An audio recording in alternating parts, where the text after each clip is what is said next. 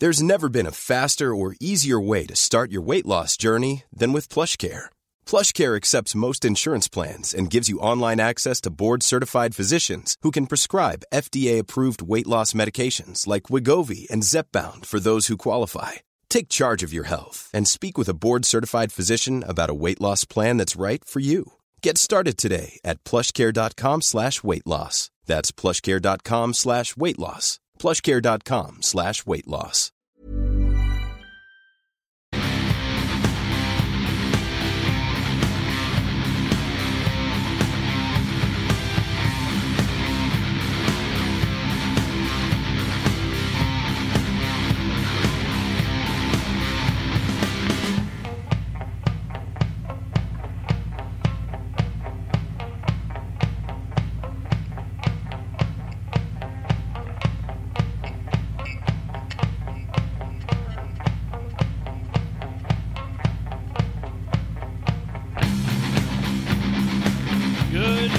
Evening, everybody, and welcome to C2C Radio Show. It's corner to corner time right here live from C2CRadioshow.com, Spreaker.com, rebroadcasting through all of your favorite podcast and internet radio outlets, including Spotify, iTunes, uh, iHeartRadio, Apple Radio. Good Lord. I mean, there's so many different outlets you can find us now. It's kind of out of hand.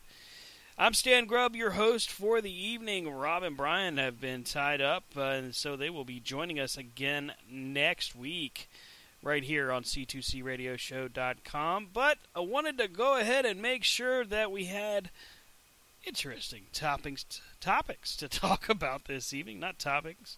That's what goes on my ice cream. Difficult, you know, when there's nobody here to bounce off of. But what the hell? We're going to give it a shot, right? so, as far as length of broadcast this evening, yeah, we'll go as long as we can.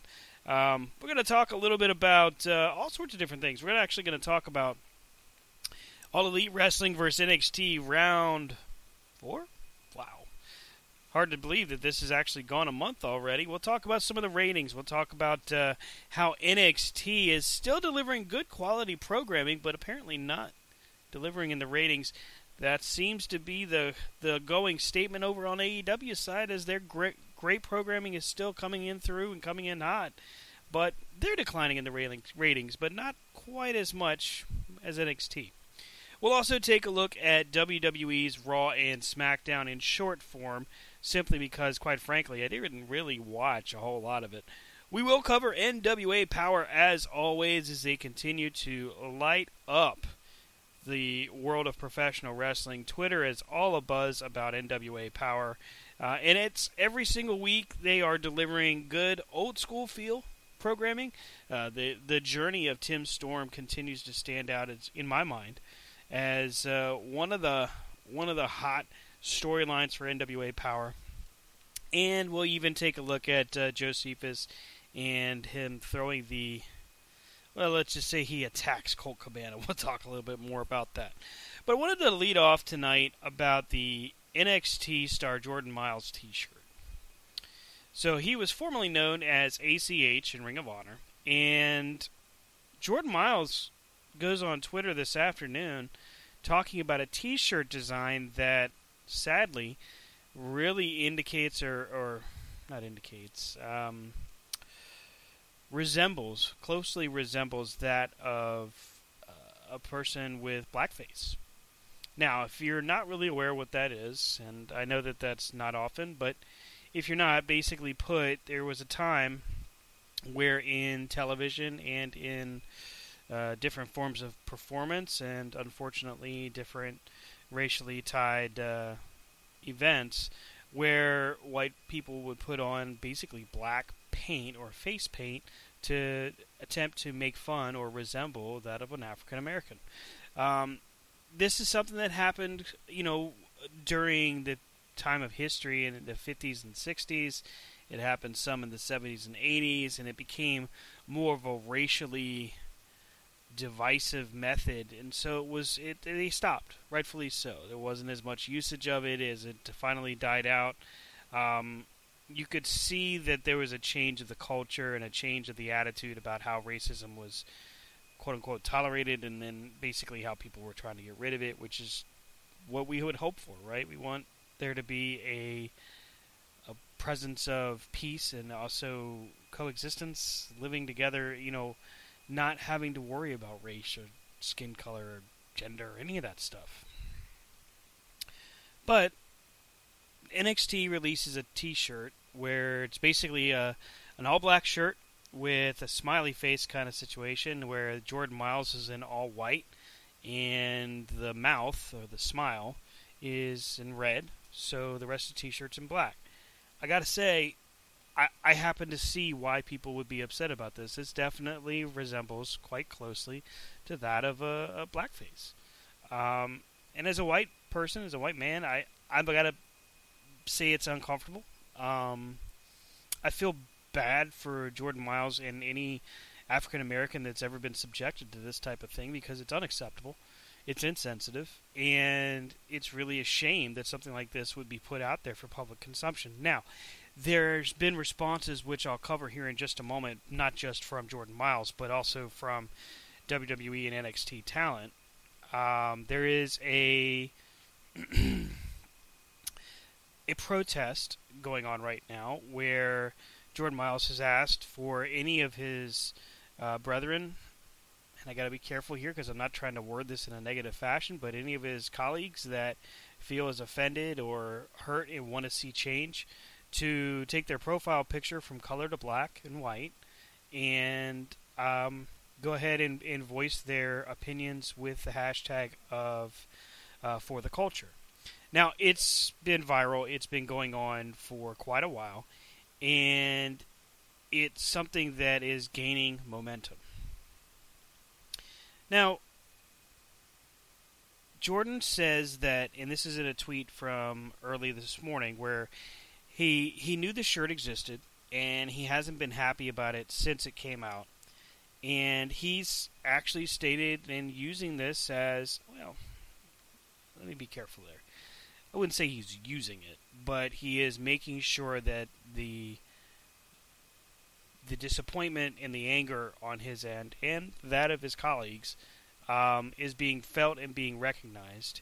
And his biggest statement was really to voice how disappointed and upset he is and how he wants this changed and he wants the representation of Afri- African Americans to be changed in WWE and NXT. This isn't the first time this has come up. This is something that unfortunately continually comes up. Um, most recently, before this incident with, with Jordan Myles, Myles and his T-shirt, uh, there was conversation about Kofi Kingston and his his title reign and subsequent loss to Brock Lesnar being a racially motivated thing. Now, let's be clear that there wasn't really any kind of commentary from Kofi regarding that but for a guy that you know has busted his ass for 11 years, only got one true shot at the main event, wins the title from Daniel Bryan in dramatic fashion, only to lose it to Brock Lesnar in seconds.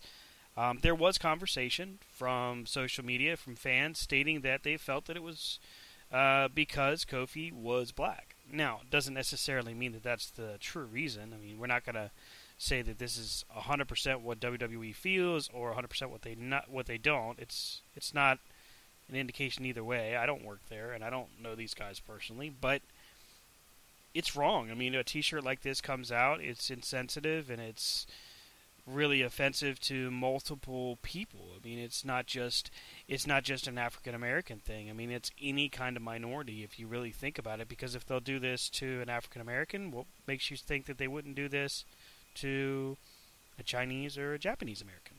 I mean, they've done it. If you really look at what they've tried to force with characters like Shinsuke Nakamura and Asuka, um, instead of just letting them be the performers that they are, there's got to be a reference to the culture, right? So Kabuki Warriors, or uh, you know, Shinsuke Nakamura has to know martial arts or something like that. Like, there's there's all these subtle but not so subtle hints that get thrown out there because of the culture and you know you know in the business of professional wrestling that kind of thing does get used you see um, I mean gosh you see the the anger that gets generated for characters like Rusev or the Great Khali, or even back in the day like Muhammad Hassan, where they were people of, you know, minorities, but they were also religious sects or or not sects, but um, uh, groups, or they were.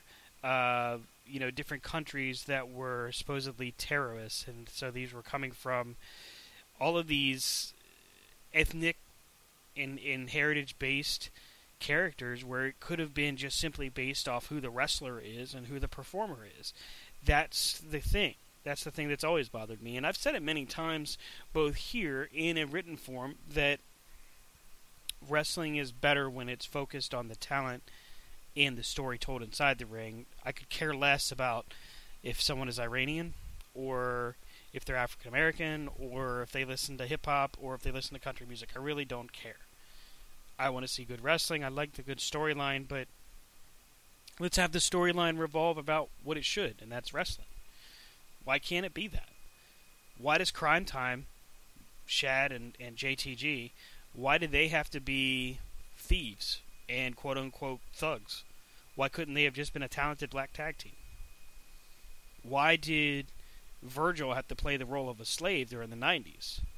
Think about it. I mean, he was the Million Dollar Man's butler, right? But ultimately, he was painted as a servant for Ted DiBiase. Now, granted, he has a storyline where he finally breaks free of Ted DiBiase's, you know, tyranny, and of course, it's dra- dramatized. But he does get that moment, but how quickly did he fall down that ladder again after that feud was over? Look at Ahmed Johnson. Now Ahmed unfortunately was, you know, troubled with injuries over the course of his career in WWE, but he wins the Intercontinental Championship. The night he wins the Intercontinental title, he goes outside and there's a racial slur basically written on his vehicle, on his rental car. You know, congrats, and then, you know, there's the racial slur. I mean, how often is this really happening? Is this happening in the locker room? Well, frankly, we don't know. Now, what we do know is that there's there's a appearance right now of WWE attempting to do damage control, and I say it this way because it's concerning to me that they would do this instead of just simply. I don't know, maybe going to Jordan Myles personally and saying, "Hey, listen, you're right, this is absolutely wrong of us, and we shouldn't do this. Let's fix this. Or, you know, because it's gone public and gone viral, the normal or the reaction that most people would say to go about would be to not necessarily hide from it, but not necessarily just start openly talking about it on television, I'm not even sure what I would say their response should be. And the only reason I say it that way is because it's almost like you're damned if you do and you're damned if you don't. Because think about it. Let's say they come out and they say, hey, you know, we want to make a public apology to Jordan Myles and to all of our African American fans. We're really sorry that we came out with this tele- this T-shirt that was offensive. We're to take a long, hard look, and we're to try to re- re- affirm our, you know, desire to be inclusive of inclusive of all people. So if they were to come out with that statement, if they were to do this publicly, like on a Monday Night Raw or SmackDown or even NXT, the problem is someone's ultimately going to say, "Ah, it's not enough. It's not enough. There's not enough anger. There's or no, no, no, not enough anger, but not enough remorse. There's not enough." Of what they're going to do, they can't make up for it. Well, then if they say nothing, let's just say they ignore it and just pull it off the market and don't acknowledge it on social media, if they don't do anything, well now it's they've not said anything, they're not taking responsibility, they're not holding themselves accountable. You're really screwed, right? Because unless you just throw yourself on the feet, to the feet of public forum and public opinion and say, "Listen, we screwed up." And just let them hammer on you, which is ultimately what's going on either way.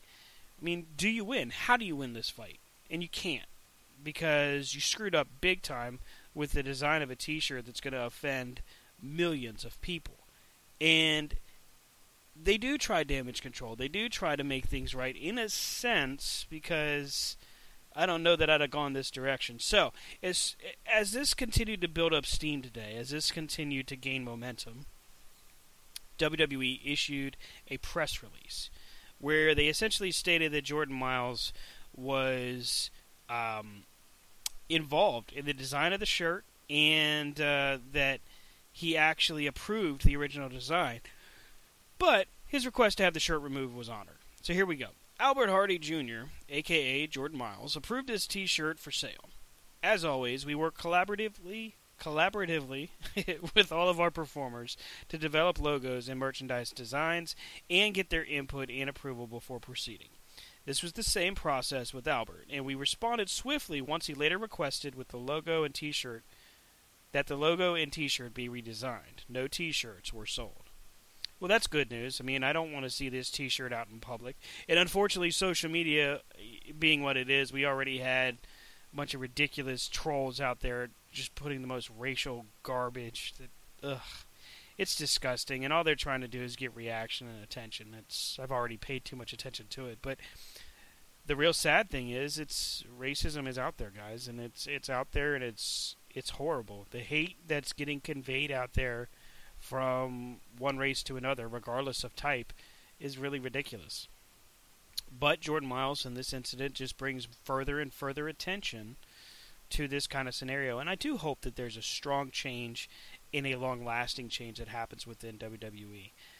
I want to say in my heart of hearts that I don't think that WWE would knowingly come out with a product like this in an attempt to come off as just so racist that it's just impossible to look away from. But at the same time, when you release a statement like this, you're almost putting the blame back on Jordan Myles.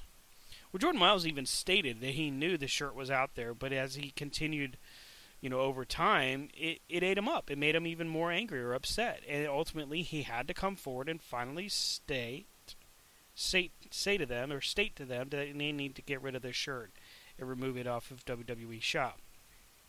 So they did and no shirts have been sold. Now, in one way, shape, or form, I can understand if somebody would say, okay, fine, it's done, it's over with. But here's the problem it's really not. Because this kind of thing happens every day. If it's not merchandise, then it's television time. If it's not television time, it's in the vignettes. And if it's not in the vignettes, then it's in the character development. This is one of those moments where it really needs to be an entire, to quote Jon Moxley, paradigm shift it needs to be a change of way of thinking from what it was to what it is now. And the reason I say that is quite clear. It's it's no longer tolerable.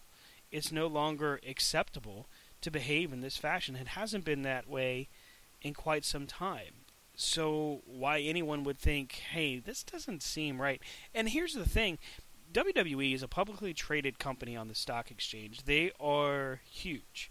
And, you know, Brian says what he does about how easily they could get knocked off in this whole thing with AEW. Well, this kind of an incident doesn't help them. And you would think that they would have someone in marketing. They they've got a very diverse culture in their employment, at least from what I've seen in photos of their staff. Um, that you would think someone would say, mm, "Hey, uh, Vince or Triple H or whomever, hey, uh, I, don't, think this is really going to work. Um, so, you know, I did a little bit of research, and here's what I found. All you have to do is it. Think about it. Let if you were to go to Google right now, go to Google right now, and if you were to type, not that I endorse this in any way, shape, or form, but if you wanted to know what is blackface, so we'll do this right now. We'll just type blackface in Google. The definition says the makeup used by a non-black performer pl- playing a black role. A sheep of a breed with a black face is the other definition. It looks like there's two different definitions. But it's it's one of those things where it's not an acceptable practice anymore. Wikipedia, uh, nmahi.si.edu, there's blog posts, there's a CNN report from February. It says why blackface is offensive brown face, black face, they're all offensive, and here's why. I mean, there's multiple reports. This one is from September 20, so just just a few weeks ago. So we know it's still happening. We know that this is still, unfortunately, a thing, and you know, I don't know that even even if this was a storyline, which, by the way, if it was, that's just absolutely crazy. Why on earth would you ever want this to be a storyline, but okay. Even if this is a storyline, and because we have seen, we have seen, you know, racially motivated storylines in the past. I mean, the Nation of Domination when it first started was not uh, was not just a group of guys unhappy about their place within the company. It was uh, a group of African Americans that were unhappy with the treatment of how WWE viewed them and how they were positioned within the company. They treated it like a true to life kind of Black Panthers and how they feel about their role within a wrestling company. But that's how they treated it. And that's the thing. Even if this was a storyline like that, a strong storyline, and, and it would be, this would be a polarizing storyline to say the least, it still brings attention to a situation that needs to be addressed and resolved. So, in that regard, even if it was, even if it was quote unquote a work, Jordan Myles in doing what he's doing right now, it takes a lot of guts to go ahead and bring put some attention to it. Because hey, if it's not a storyline and the heat he's got on him right now, the the nuclear heat, as some would say, it's it's bearing down. But think about it: you got Cedric Alexander, you got Kofi Kingston, the New Day.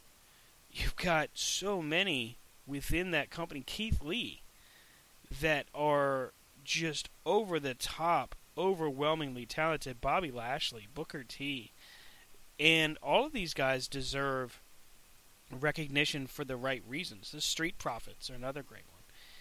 It, it shouldn't matter. It really shouldn't matter what the color of their skin is, where they came from, how they came up, any of that. Can they wrestle? Can they tell a story in the ring? Can they be compelling or entertaining? What is wrong with that? What's wrong with just telling the wrestling story? It wasn't too long ago. Well, it was a while ago, but it wasn't too long ago where Paul Heyman stood in the ring with Vince McMahon and told him that he made professional wrestling a dirty word. And then he came up with sports entertainment. Now, back in the 90s, it made sense to me, at least as a fan, because you had to call it something in a way to avoid, you know, the tax issue that they were dealing with in New Jersey, but also to avoid the, as Vince put it, the insulting of a person's intelligence. But the reality was, it wasn't about him recognizing insulting someone's intelligence because we can look at today's programming and see that that's just not the case. He's still doing it. He does it on a day to day basis right now. I don't know that he does it on purpose because, frankly, I don't know the guy. But you know, there's there's going to be guys in the industry, especially up at the top, that think they know best, and and you're either going to be with them or against them. And the decisions that you make as you go forward is going to be how you support or don't support those companies. It's why AEW is the talk of the town right now. It's why their show is so strong because people are looking for something different. They're waiting for something different. And getting back into this issue with Jordan Myles, this T-shirt is just another example of a company that is sadly out of touch with what the fans really respect and appreciate. And that's, you know, hey, here's here's the secret. It's still wrestling. It's always been wrestling. Nobody tuned in to WWE Raw just so they could see what if Brian Pillman was going to make Goldust wear a dress, or vice versa. They tuned in what's going to happen on WWF, period. Like World Wrestling Federation, World Wrestling Entertainment. It hasn't been dropped from the name because that's just what it is. I mean, for crying out loud, you're you would think that if you acknowledge the the main show of your company every single year is called WrestleMania, and you created it, it's your baby, it's the main draw, but it still has wrestling in the title. Like you're not getting away from that. It's still presented in the 20 by 20. It's still wrestling.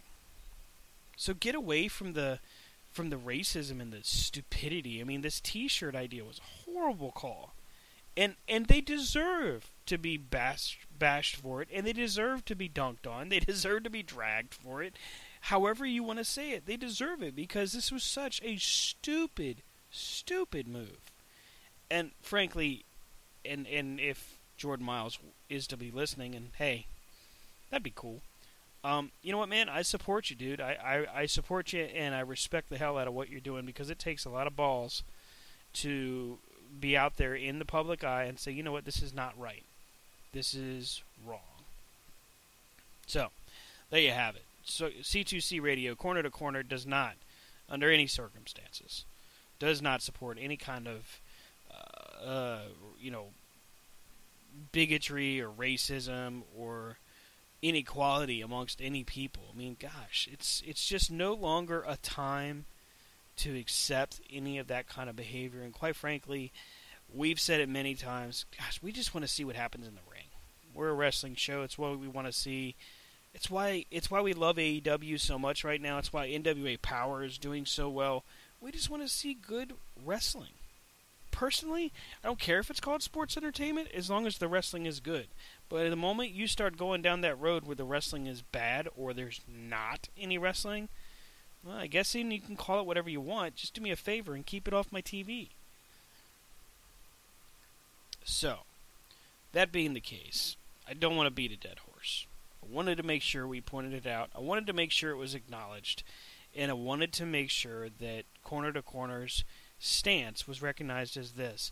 We will not tolerate any kind of degree of uh, discrimination, discriminatory practice, or racism, racism, or any of that treatment where someone is to be unequal to another. Because quite frankly, we're all the same. We all bleed red, and that's how it ought to be. But you know, that's just the sad part of life is that there's so many disgusting people out there that think that only white people can do this, or only black people can do this, or only Chinese, We're only you know. Nah, man, it's just not the way life is. Not anymore. You either change or you get changed. If you think about it, somebody's going to make you.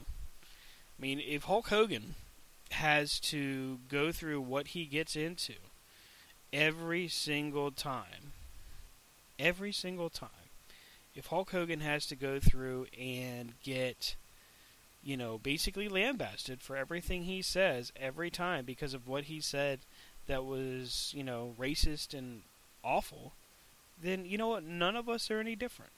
You know, Hogan's a huge, huge star, but we all have to. We all have to be accountable for what we say and for what we do. So, let's take a look here. Well, let's go ahead and change gears and talk a little bit about AEW and WWE's NXT. First off, let's go to AEW where Dynamite from Pittsburgh, another tremendous, tremendous television show. AEW continues to deliver in a big, big way. We had the AEW Tag Team Tournament semifinals, Private Party and the Lucha Brothers. Great, great tag team contest between these guys. We would see the Lucha Brothers win and advance to the finals, but you gotta think that Private Party is on that short, short list of you know on the on the next up. For Quen and for Kassidy, they should feel proud of themselves. They had a great outing, and the fans were loving it. Isiah Kassidy, Marq Quen, and the Lucha Brothers tore it down.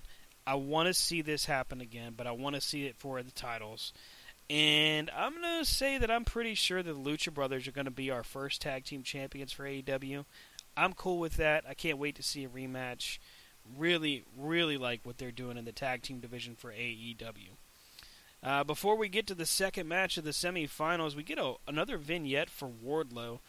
Um, again, I have to claim ignorance. I'm not exactly familiar with Wardlow. I know that he has a following, and I know that he's apparently pretty well known. But this guy looks like a hoss, and he looks like he could beat the crap out of just about anybody that steps steps inside the ring from him. Um, I'm interested. I'll watch. Let's see what happens. So the next next semifinal tag team tournament matchup was SCU versus the Dark Order, and this is a match that actually I was disappointed with. Um, not because either team really failed to do well, because I actually felt like they did all right. What bothered me about this this matchup, this pairing, is that I just don't feel like AEW has done a good job with truly building the Dark Order, and they have tried.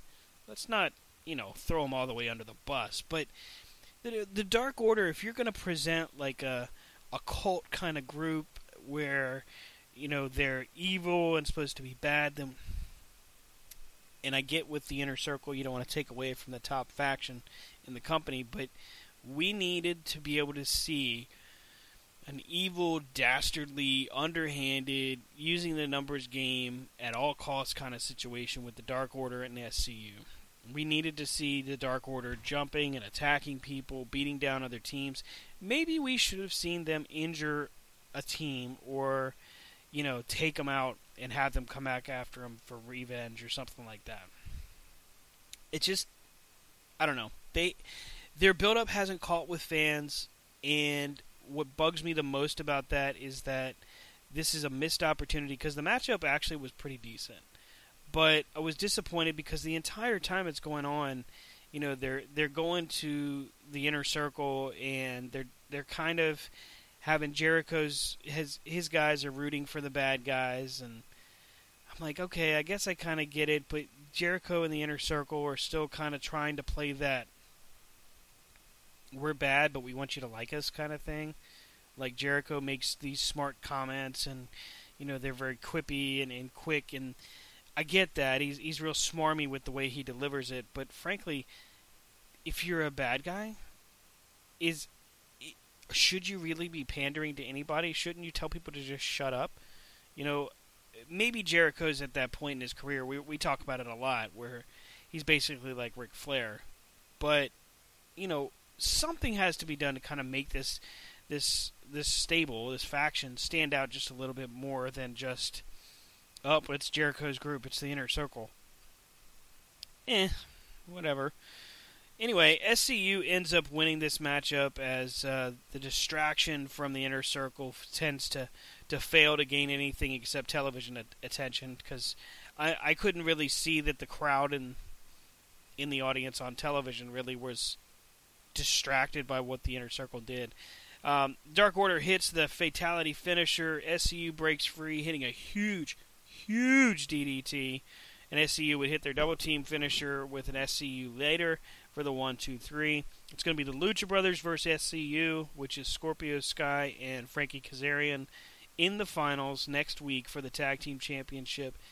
I really, really think this match is going to be a good one. It's going to have you know some bad blood from the Lucha Brothers attacking SCU initially to uh, put put themselves in a position to be kind of the the bad guy. Ta-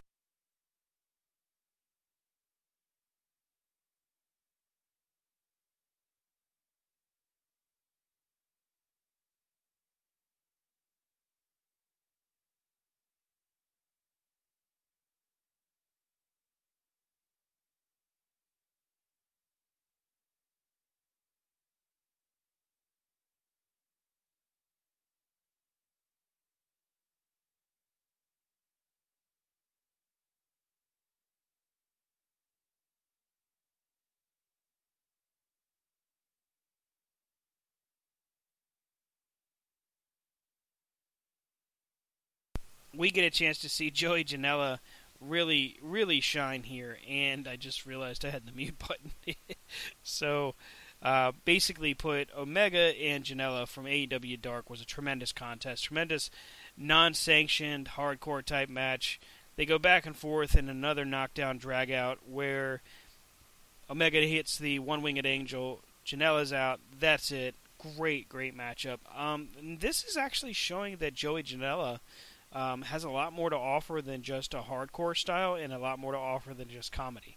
Um, and I like that because in the times that we've seen him locally, at least with uh, Nova Pro Wrestling a couple years back, his wrestling was, was on point. He was very, very good, very entertaining, and uh, I think that as we continue to see Joey Janela's star rise and we see him grow, it's really going to be good stuff. Really, really going to stand out. We got a segment here with Cody, Dustin, MJF, and DDP. Team Team Rhodes or Team Nightmare, or the Nightmare Family, I believe is what they call them, uh, to kind of have have a, a back and forth with the inner circle, and it turns into a backstage brawl, which we had the surprise uh, appearance of DDP. I'm totally cool with that. Um, what I would like to see more of would be more of a. Mm, if we're gonna have the brawl, let's have it last maybe a little bit longer and have it an actual fight. Um, Jr. By the way, great call with the, oh my god, not the dipping dots. You know that was that was really cool. That that was really cool.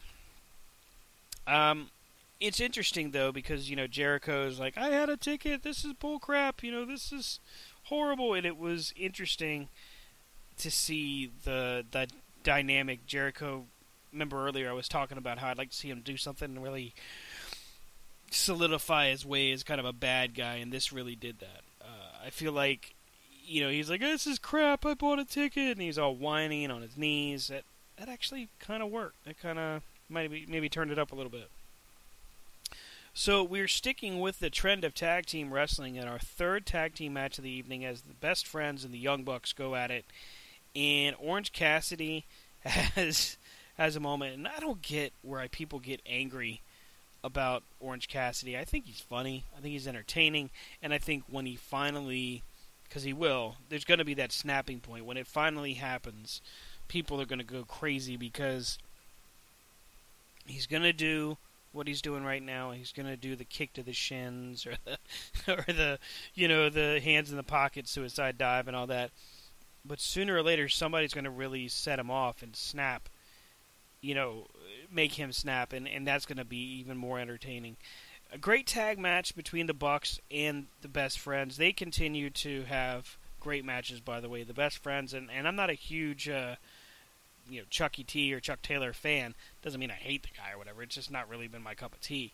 But his tag team action with Trent Beretta has been great, and I want to see more of it. I, I will say this: last week it looked a little concerning to me that Beretta got was on the the you know the the bad end of a finisher from Scorpio Sky. It looks like he recovered, but whew, these guys are really going at it, and they're not holding back.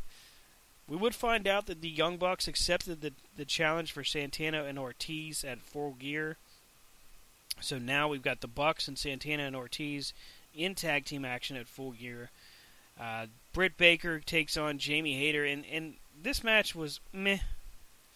Sorry, I, I'm I'm I'm trying to get behind Britt Baker a little bit more here and there, but it's just not. It's just not working for me. I, I, I feel like there's there's something she could do better with, and, and maybe she will. Um, maybe Britt Baker will, but here's the thing. There's so there's so many different issues that's been going on with women's wrestling, and people are so anxious to do the uh, you know, women's revolution. But here's the thing, like Britt Baker, I'm hoping that Britt Baker is going to continue to improve because she's had these flashes of brilliance. But this match with Jamie Hayter, it, it Hayter actually looked good, looked like that she was doing all right. But Baker just seems maybe unsure or nervous. Maybe her confidence level will get better as she goes forward. But that's not really the focal point I wanted to get to. The focal point or the the confusing thing is so we're backstage in a in a supposedly an interview between uh, Jane Decker and Jamie Hayter, and Brandi Rhodes just attacks her out of nowhere, just levels her. So this, uh, you know, Decker's like, "Hey, Brandi, what are you doing?" You know, it's just like trying to figure it out, and Brandi just has this face like that I, I guess you, uh, there's there's memes already about it. It's the Brandi Rhodes angry face. Like what? Like really? It's just eh okay, great. But hey, they're trying, right? So now we've got a match between Moxley and Pac. Pac. The bastard has been nothing short of just amazing since getting to AEW. He really has. And Moxley, I mean, we've talked about it tons of times. Moxley is just continually getting better. So this matchup just we knew it was going to tear the house down, and it damn sure did. These guys went toe to toe. They went all over the place. They finally, finally get into the ring, and they start going at it. And the next thing you know, it's a yeah, a time limit draw.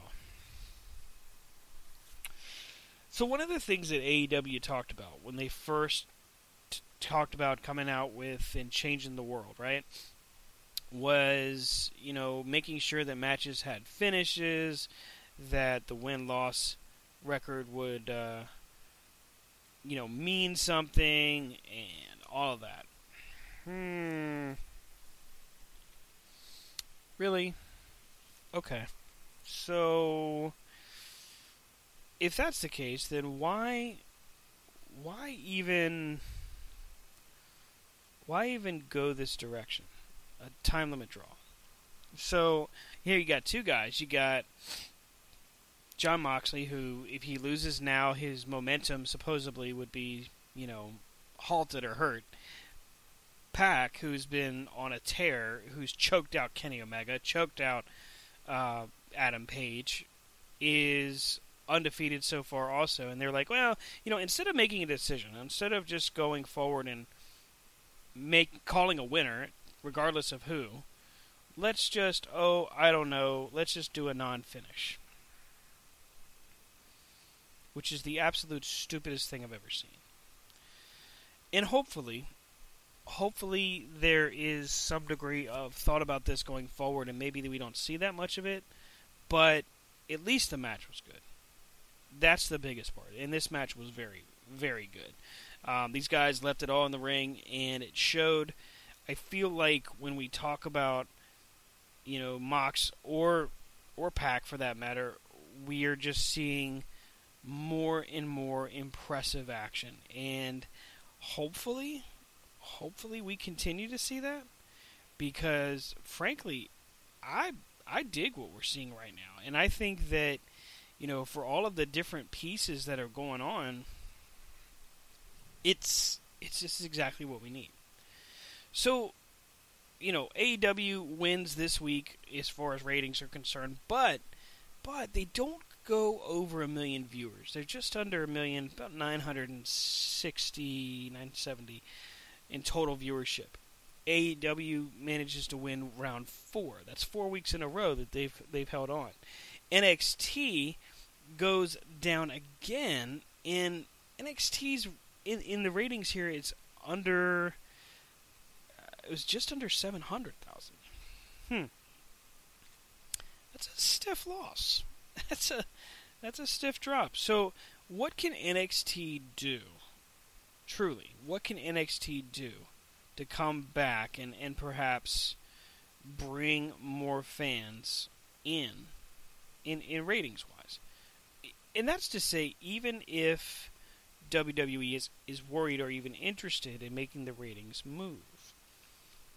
So that question you have to look at what NXT is doing right now because NXT is still very successfully delivering solid solid shows. Let's go ahead and take a quick look at NXT from this most recent week on the 23rd. Head to head with AEW, we knew we were going to get a great, great main event as we were going to see Keith Lee, Donovan Dijakovic, and Roderick Strong for the North American title. We also got Bianca Belair and Rhea Ripley, which had a great knockdown dragout fight. Matt Riddle and Cameron Grimes. Oh my God, this was match of the night. This was a great matchup. My question though was, not that I dislike Matt Riddle winning. I actually do like it. But my question was, why did Cameron Grimes have to lose? Because Cameron Grimes has actually been built up for the past few weeks, and this is one of those moments where this is make or break, right? You need this guy to break through and supposedly you would think it would kind of halt momentum on Matt Riddle's side, or, or maybe this means Cameron Grimes should have maybe faced somebody else. It's speculatory. It's armchair quarterbacking at its best, but either way, this match was great. Great matchup between Riddle and Grimes. I want to see another one because I liked it. I really dug it. So, the other things that we saw in this in this e- evening of uh, of, of wrestling action was Breezango and Isaiah Scott versus the Forgotten Sons. Great six man tag match. Angel Garza versus Jack Gallagher. Gallagher continues to impress. Now we would we would see a number one contenders match for the women's tag team championship. Dakota Kai and Tegan Nox comes out the victor against Marina Shafir and Jessamyn Duke. This uh, this is intriguing. That means the Kabuki Warriors are scheduled to defend. Um, that means they they're defending on NXT, so that that's exciting next week.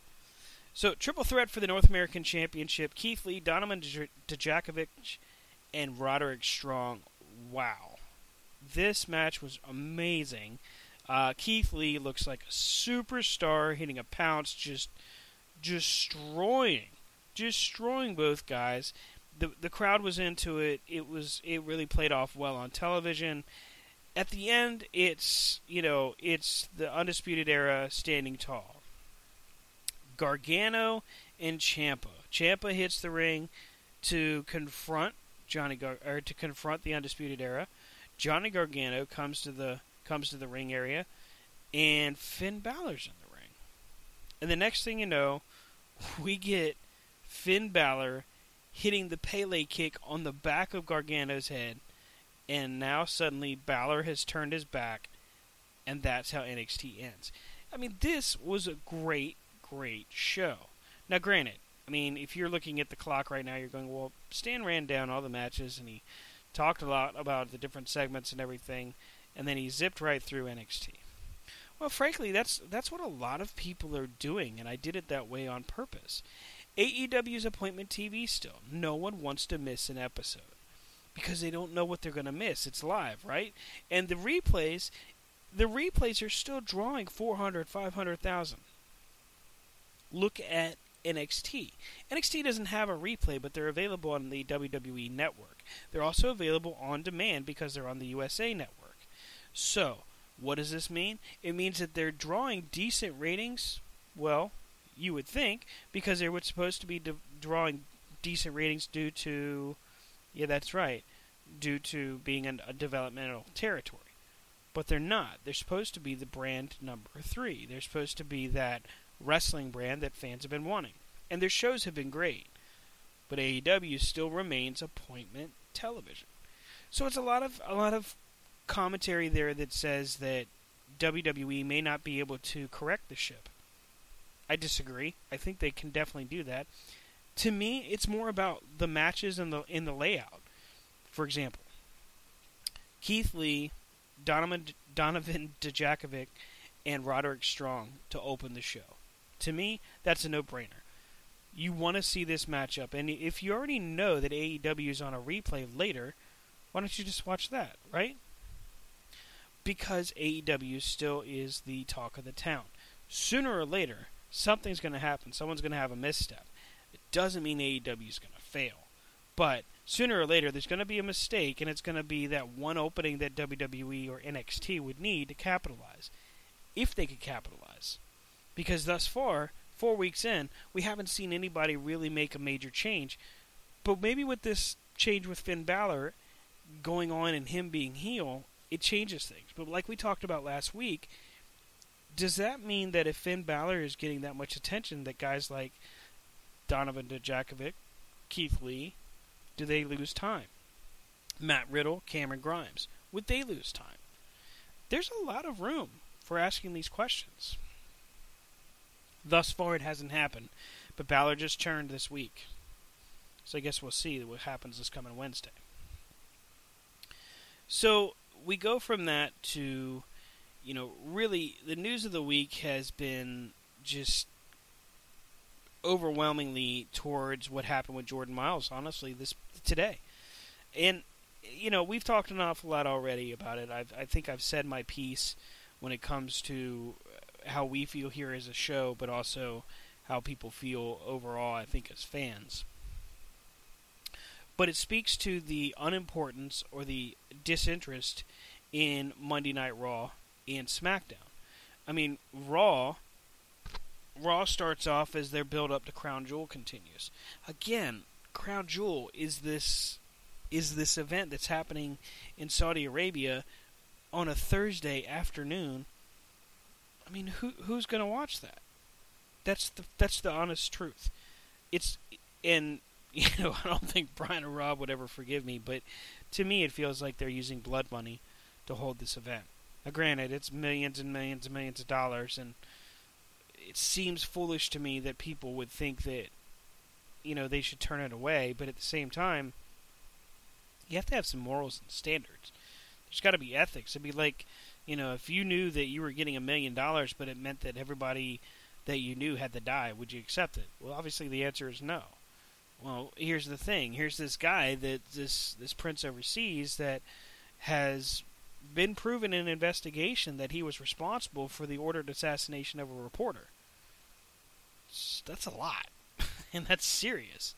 So you would think that someone in WWE would have noticed that. But hey, guess what? This isn't uh, the first time that they haven't noticed or haven't paid attention. Remember, we were just talking about Jordan Myles in that T-shirt, where they basically put the blame back on Jordan Myles.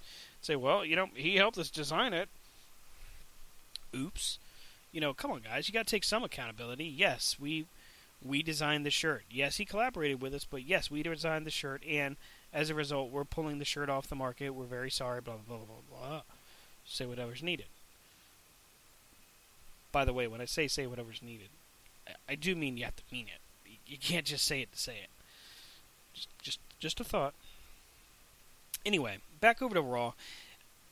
Nothing really with Monday Night Raw stood out as far as good quality programming or anything that was great. It, it wasn't.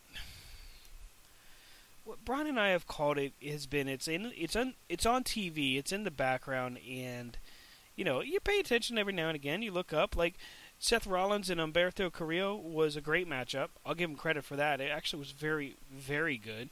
Uh, Rollins giving him the nod, saying he's going to be a huge star. I liked that. Um, the Street Profits versus the OC in the main event. I like that the OC, including AJ Styles, is getting main event time, and I like that the Street Profits are getting good attention like that as well. It was cool to see Kevin Owens be that guy to come out, and and I'm hopeful very, very hopeful that Kevin Owens continues to get that, that main event push. His role as a good guy was unexpected, in my opinion, but it really has played off well. And I feel like Kevin Owens has a lot to offer. But if you really look at it, outside of, you know, talk about Bray Wyatt and that horrible, horrible segment with Cain Velasquez and Shelton Benjamin – Am I the only guy that thinks that maybe Cain Velasquez looks like a lesser Great Khali?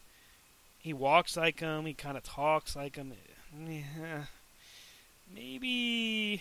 Apparently, they signed a long-term deal with him. Yeah. The awkward warning is just going off right now, and I, I just don't know if I want anything to do with it. I will say I'm glad to see the Viking Raiders continue to get uh, victories. Um, but hey, we don't need to see Rusev and Lana and Lashley in a love triangle or, or a divorce court situation. Why on earth would you want to do that for this upcoming Raw? That I'm not interested in. You know, Team Flair versus Team Hogan. I'm not interested in that. Drew McIntyre and Ricochet, by the way, great matchup. Great matchup. This actually came off really good on TV. Crowd was definitely into it. So we'll go from that to SmackDown, right? Let's look at SmackDown. We go to SmackDown on the 25th this past Friday, and I'm going to be honest, I didn't watch a whole lot of it. I mean, one of the things that really sets me off is why is Chad Gable being called Shorty G? Who the hell thought that was a good idea? Is this just. I mean, really? No, I'll pass on that. So, Robert Roode and Dolph Ziggler went head to head against the New Day, and, uh, you know, it was Kofi and Big E. It wasn't. Uh, it wasn't. wasn't Xavier Woods because Xavier Woods just tore his Achilles heel. By the way, Xavier Woods, hope you get better soon. Um, hoping that uh, you don't have to worry about um, too much too much trouble when you're recovering. But uh, the prediction right now is in nine months. Anyway, Robert Roode, Dolph Ziggler beat the New Day. Fairly good to see this. Um, I'll be honest, I did watch this part. It was a good matchup between the two, uh, two tag teams. That is. I would say that uh, I would kind of like to see Dolph and, and Robert Roode still be a tag team as they go forward. Uh, I don't want to see them get broke up because this is one of those rare times where an actual, you know, random pairing works. And now, if you split them, kind of like the bar, people are going to be asking questions like, "What happened?" So, Bray Wyatt and the Fiend has a Firefly Funhouse segment, and you know, basically they hold a funeral segment for for Ramblin' Rabbit, and, and I just gotta say that I'm not I'm not sure what in the world they're doing, but Bray Wyatt continues to be the most entertaining thing on WWE television. I, I do think that that's just insane, and I, I'm digging. I'm digging watching what they're doing with him. Uh, Gulak Kalisto had a good matchup. Kalisto comes out ahead. Don't like that. Um, you know, Gulak is to me, Drew Drew Gulak is a star, and he should be winning these wrestling matches. He should be, you know, he should have submitted Kalisto, but apparently Kalisto is still a bigger star than Drew Gulak in the eyes of everybody else. Don't get it. Whatever. That's the thing. You know, looking at all of these different pieces, we see and have heard a lot of commentary as to what WWE is doing wrong, what they're doing right, and all of these things. Well, there's a segment in SmackDown where uh, Daniel Bryan is comes to the ring and is basically asked by Sami Zayn if he can be his manager and if he wants to partner with him and Nakamura. Interestingly enough, though, Daniel Bryan doesn't say no, doesn't say yes, just looks at the crowd, looks down, and walks away. So, decent storyline there. I actually kind of like that build up. And hey, is it really a bad thing to see Daniel Bryan feud for the Intercontinental Championship? Is there anything wrong with that? Does anybody have a problem with that? No? Yeah, I didn't think so. So it's interesting because Nikki Cross is on her way to challenging Bayley for the SmackDown Women's Championship. I'm okay with this. But here's the thing: with Bayley as the newly the newly crowned champ and a bad guy, we have to know that Cross is going to lose, and Bayley is going to do something dastardly to do it. That's fine with me. But who's after that? Is it Alexa Bliss? Are you really going to have Bayley run roughshod over everybody on SmackDown until she gets to Sasha? And Sasha's going to miraculously be a good guy? I mean, I guess stranger things have happened, but just doesn't make a lot of sense. Uh, oh, yeah. Brock Lesnar jumps Dominic, and uh, they go at it, and then he throws Cain Cain Velasquez around. It's just a huge brawl backstage. Got, it's just what?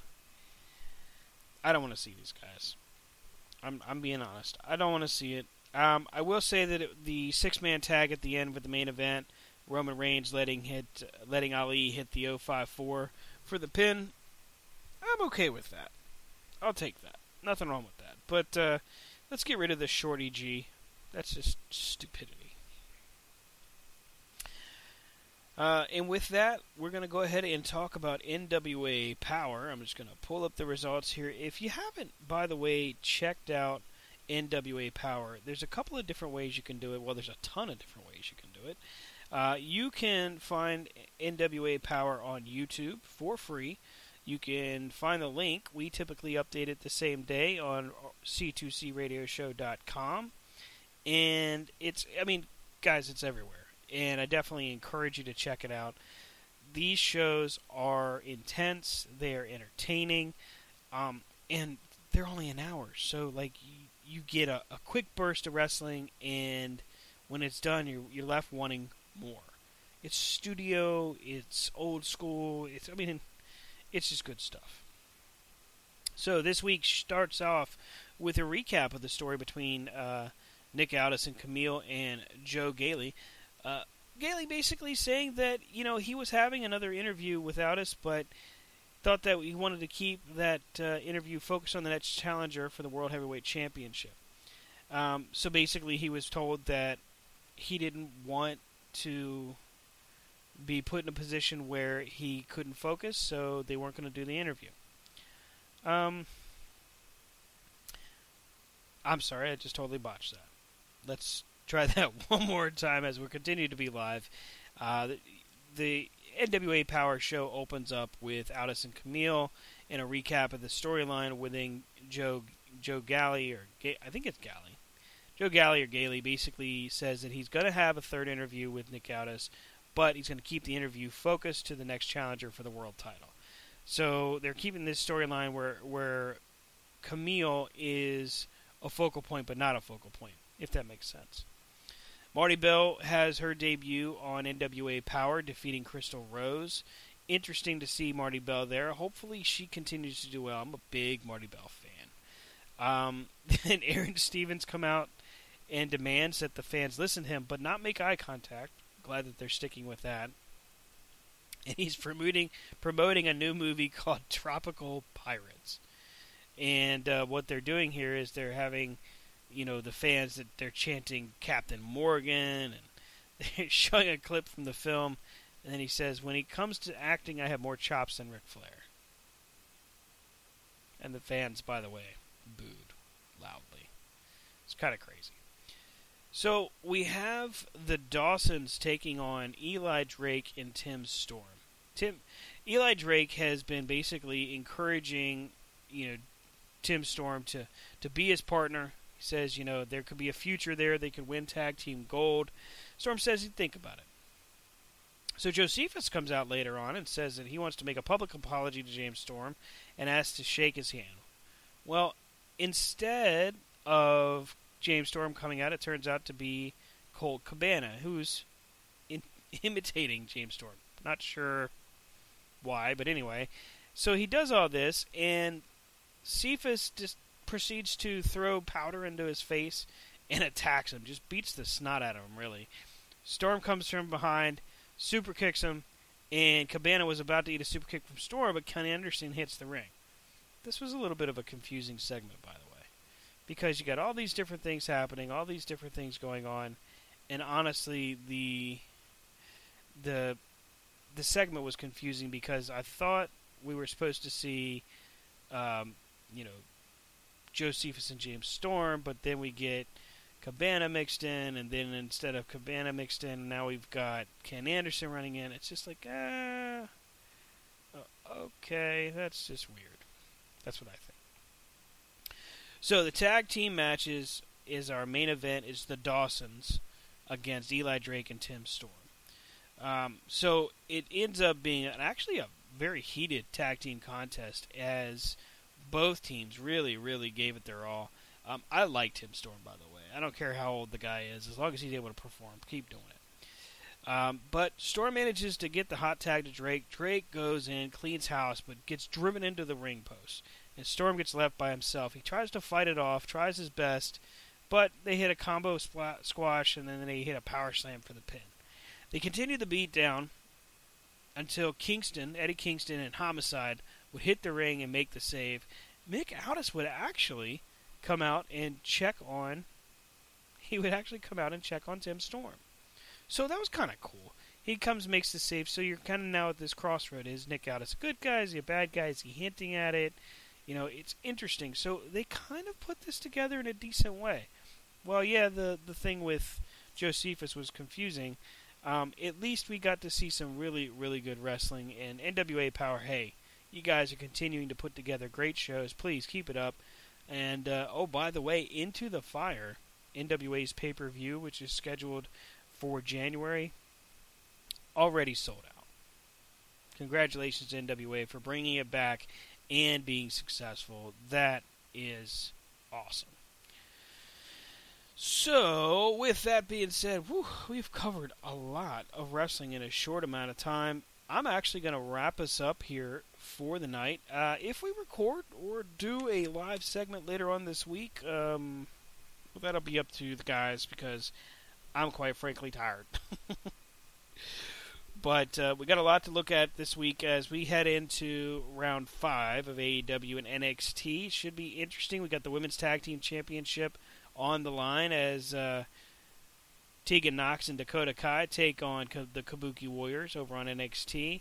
We got the uh, excuse me the men's tag team championship on AEW as the Lucha Brothers take on SCU. Two very good tag team contests. This should be interesting to see where the ratings fall. I want to see what the numbers look like on Thursday after Dynamite and after uh, NXT because to me, to me, it's going to get closer, and that's kind of cool because I want to see as it gets closer if we can possibly see an expansion or a growth of the audience. Because imagine if we can get two million watching one and two million watching another.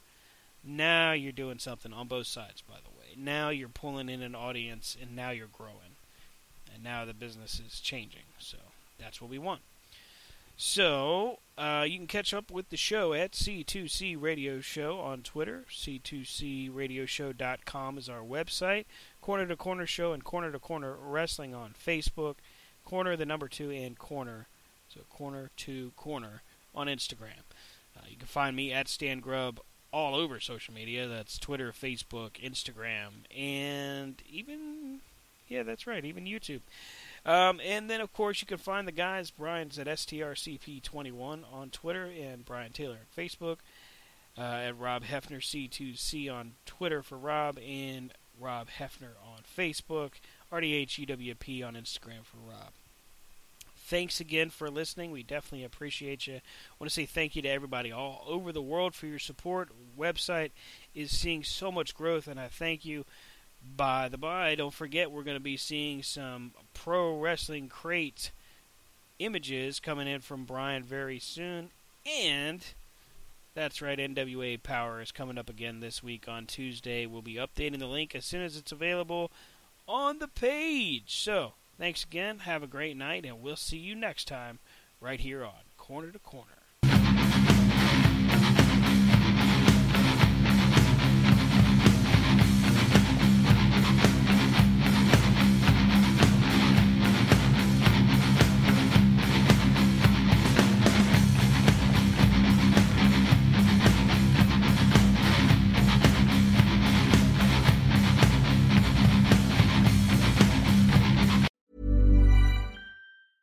Mom deserves the best, and there's no better place to shop for Mother's Day than Whole Foods Market. They're your destination for unbeatable savings, from premium gifts to show-stopping flowers and irresistible desserts. Start by saving 33% with Prime on all body care and candles. Then get a 15-stem bunch of tulips for just $9.99 each with Prime. Round out Mom's menu with festive rosé, irresistible berry chantilly cake, and more special treats. Come celebrate Mother's Day at Whole Foods Market.